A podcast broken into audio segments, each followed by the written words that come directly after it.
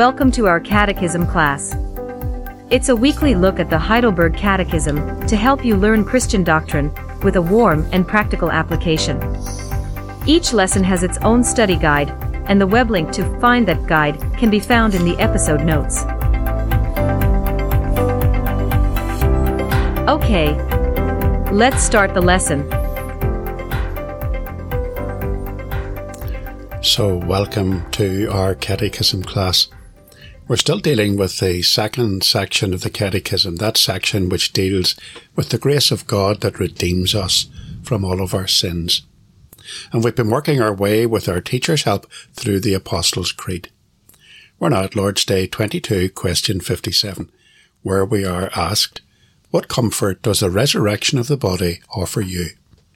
And the answer we're expected to give is, Not only shall my soul after this life immediately be taken up to Christ my head. But also this my flesh, raised by the power of Christ, shall be reunited with my soul and made like Christ's glorious body. Now there are two important propositions in this question, and they are inextricably linked. There is the first part dealing with the human soul and what happens to the soul when the body dies. And there is the resurrection of the body, which will happen when the Lord returns. And the catechist answers his own question with a kind of a not only but also kind of answer. Not only will we have the comfort of being with the Lord when we die, but also we shall one day be reunited with our physical body. Both are two sides of the one coin. Let's break down how the catechist deals with this.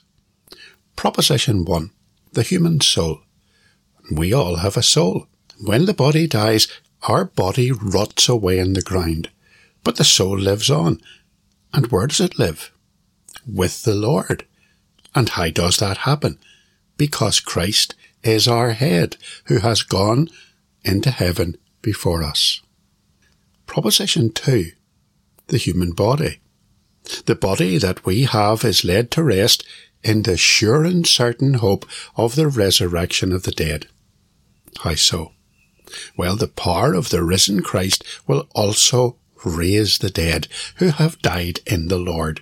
The body will be reunited with the soul, and the body will never again suffer from decay or sickness or sin, but will be like Christ's risen, glorified body, that restored body made to be as we were originally intended to be is described as glorious. Now here's the difficulty. What happens in between the two? The gap between our death and the resurrection of the body. And we call that the intermediate state. Now, that's quite a lot of information to sift through.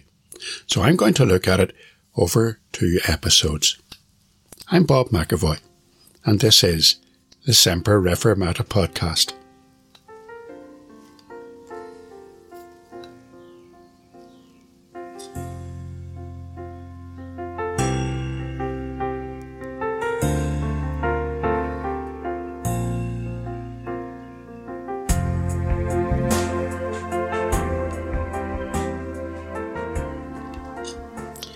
So let's deal with some issues around the death of the believer and the destiny of the believer's soul at death. First of all, let's read from the book of Philippians, chapter 1 and verse 21. And Paul's writing here, and he writes, For me to live is Christ, and to die is gain. But if I live on in the flesh, this will mean fruit from my labour. Yet what I choose I cannot tell, for I am hard pressed between the two, having a desire to depart and be with Christ, which is far better. Years ago, I had a deacon in a church who was constantly trying to work out the state of the soul during the gap between death and the resurrection.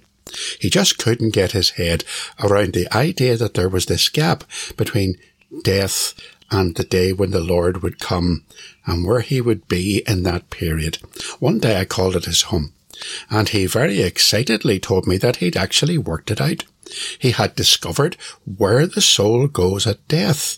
He told me it goes to Abraham's bosom. What? I said. Where's that? It's a place somewhere, he answered, where the soul goes after death, because it says so in Luke 16, 22 to 23. It's the story of the beggar who died and was carried by the angels to Abraham's bosom. He said it's a place where we are kept safe until the resurrection day. So after I'd finished groaning in exasperation, I tried to explain again to him some facts. I want you to read Hebrews chapter 11 verse 9 to 11. And there we hear about Abraham. It tells us there by faith, Abraham lived as a foreigner in the promised land, as though it were a foreign country, living in tents with Isaac and Jacob, who were fellow heirs of the same promise, for he was looking forward to the city with firm foundations, whose architect and whose builder is God. Abraham wasn't just looking for an earthly home, he was looking for a heavenly city. So I asked him a question. Where is Abraham, do you think, right now? In that verse, in the verse that we've just read in Hebrews chapter 11, verse 9 to 11, when he wasn't looking for an earthly city, where is he looking for? Oh, said the deacon, he must have been looking for heaven, a heavenly city. Right. In heaven. Abraham's in heaven. Where was Lazarus? No doubt actually being welcomed by Abraham with a warm embrace. He's in heaven. Oh. Let's look at some more common misunderstandings about the soul's destiny. Just a few of them. Some people think that when we die, we go to heaven and that is our forever state. That's a common belief among most Christians. G.I. Williamson has a great illustration in his book on the Heidelberg Catechism. He writes about a Christian woman who was facing death and who believed that it didn't matter about her body because soon she would be with the Lord and she would never need this earthly flesh again. Her pastor assured her that indeed she would be needing her body again. He put it to her like this. What happened to the body of Jesus when he died? Oh, he was buried. He was laid in the tomb. Right. And what happened then? Oh, that's easy. He rose up from the dead. Right, said the pastor. And so that's exactly what happens to us too, because the Bible teaches us that the same power that raised Jesus from the dead will raise us up at the last day. Many Christians, especially those who have simple faith, who are new believers perhaps, simply want to focus on going to heaven when we die. Why not? After all, we've been rescued by Jesus from a lost eternity. Well, we do want to go to heaven when we die, and that's exactly what happens. But there's much more to come later on in God's plan. Then some people think that when we die, our souls sleep until the last day that after death the soul remains in an unconscious state, awaiting the last day. Now that's more common in Northern Ireland, for it was one of the key distinctive doctrines of the Oneness Church of God of years gone by. And of course many of the Church of God preachers became acceptable in other churches because of their distinctive Pentecostal doctrines and they got out into the mission halls and they influenced the wider Christian population. And of course the Bible often speaks of dead saints being asleep. So they used that as ammunition. First Thessalonians 4 and 14. For if we believe that Jesus died and rose again, so also we believe that God will bring with him those who have fallen asleep as Christians. But it is the body that sleeps until resurrection day, not the soul. You can see why sleep is being used as, as an analogy though, for sleep implies rest, the cessation of work, the anticipation of one day wakening up. But to the thief on the cross, Jesus said in Luke 23 and verse 41, I tell you the truth, today you will be with me in paradise. Now that's today. Not in 10 years or 25 years or 100 years or 1,000 years or 10,000 years. It's today. There is no time for the soul to sleep. Furthermore, Paul looked forward to the day of his departure from this world. Remember what we read in that passage from Philippians. Paul says, For I am hard pressed between the two, having a desire to depart and to be with Christ, which is far better. Paul wanted to be in heaven. It was highly desirable, and that's hardly a reference to a comatose state.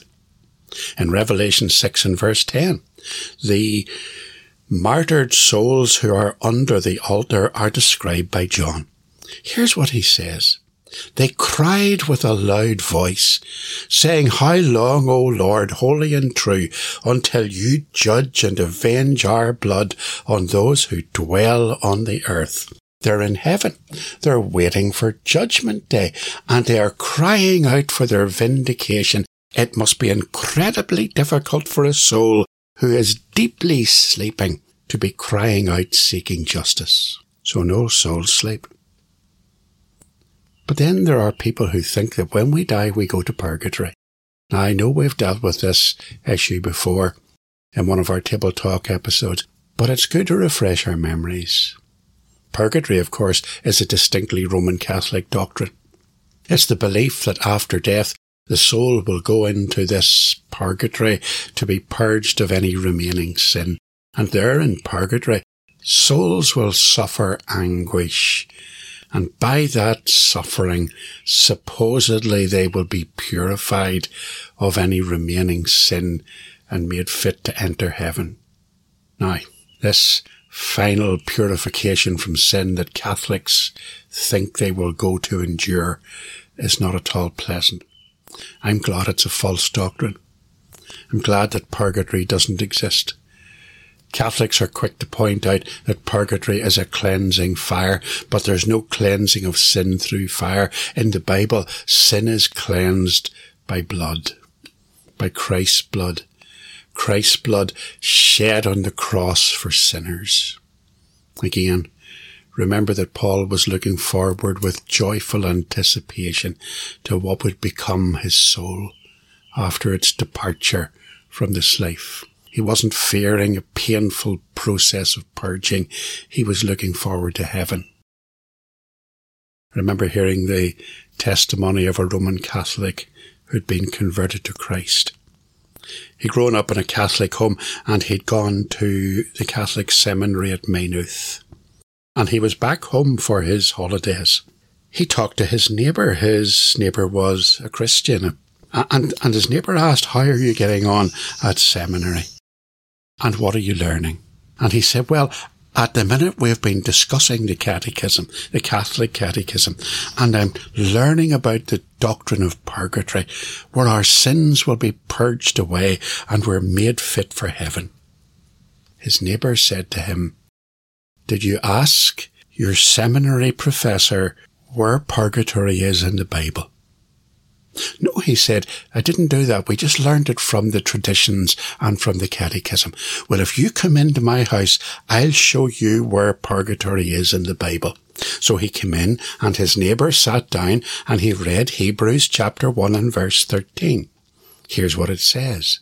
God who at various times and in various ways spoke in time past to the fathers by the prophets, has in these last days spoken to us by his Son, whom he has appointed heir of all things, through whom also he made the worlds, who being the brightness of his glory and the express image of his person, and upholding all things by the word of his power, when he had by himself purged our sins, sat down at the right hand of the majesty on high the Christian friend, explained to the young seminarian that Christ had purged our sins and that having completed his saving work, he had sat down at the right hand of God in heaven. Our sins were all purged away by Jesus, Him alone, and no further works of ours are needed or are necessary.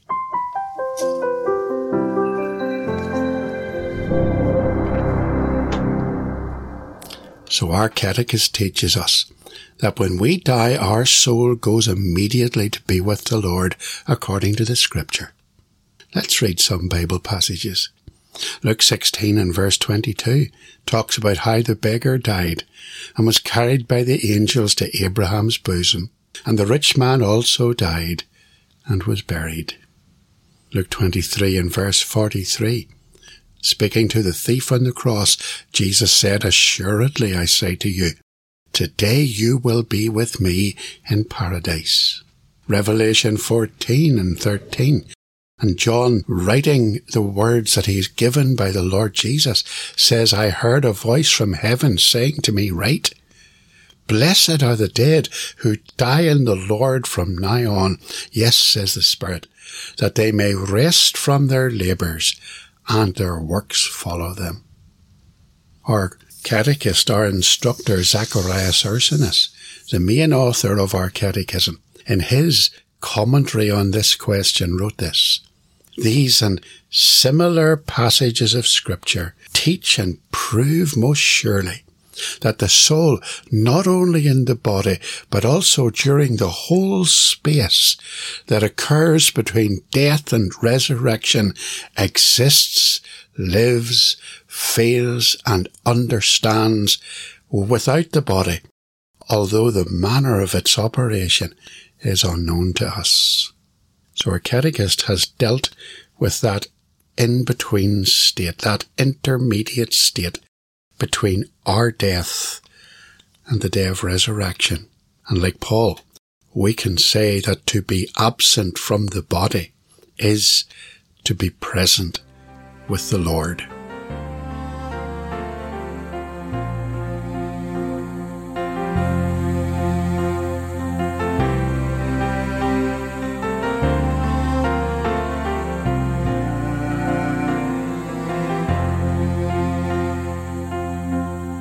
Thank you for listening.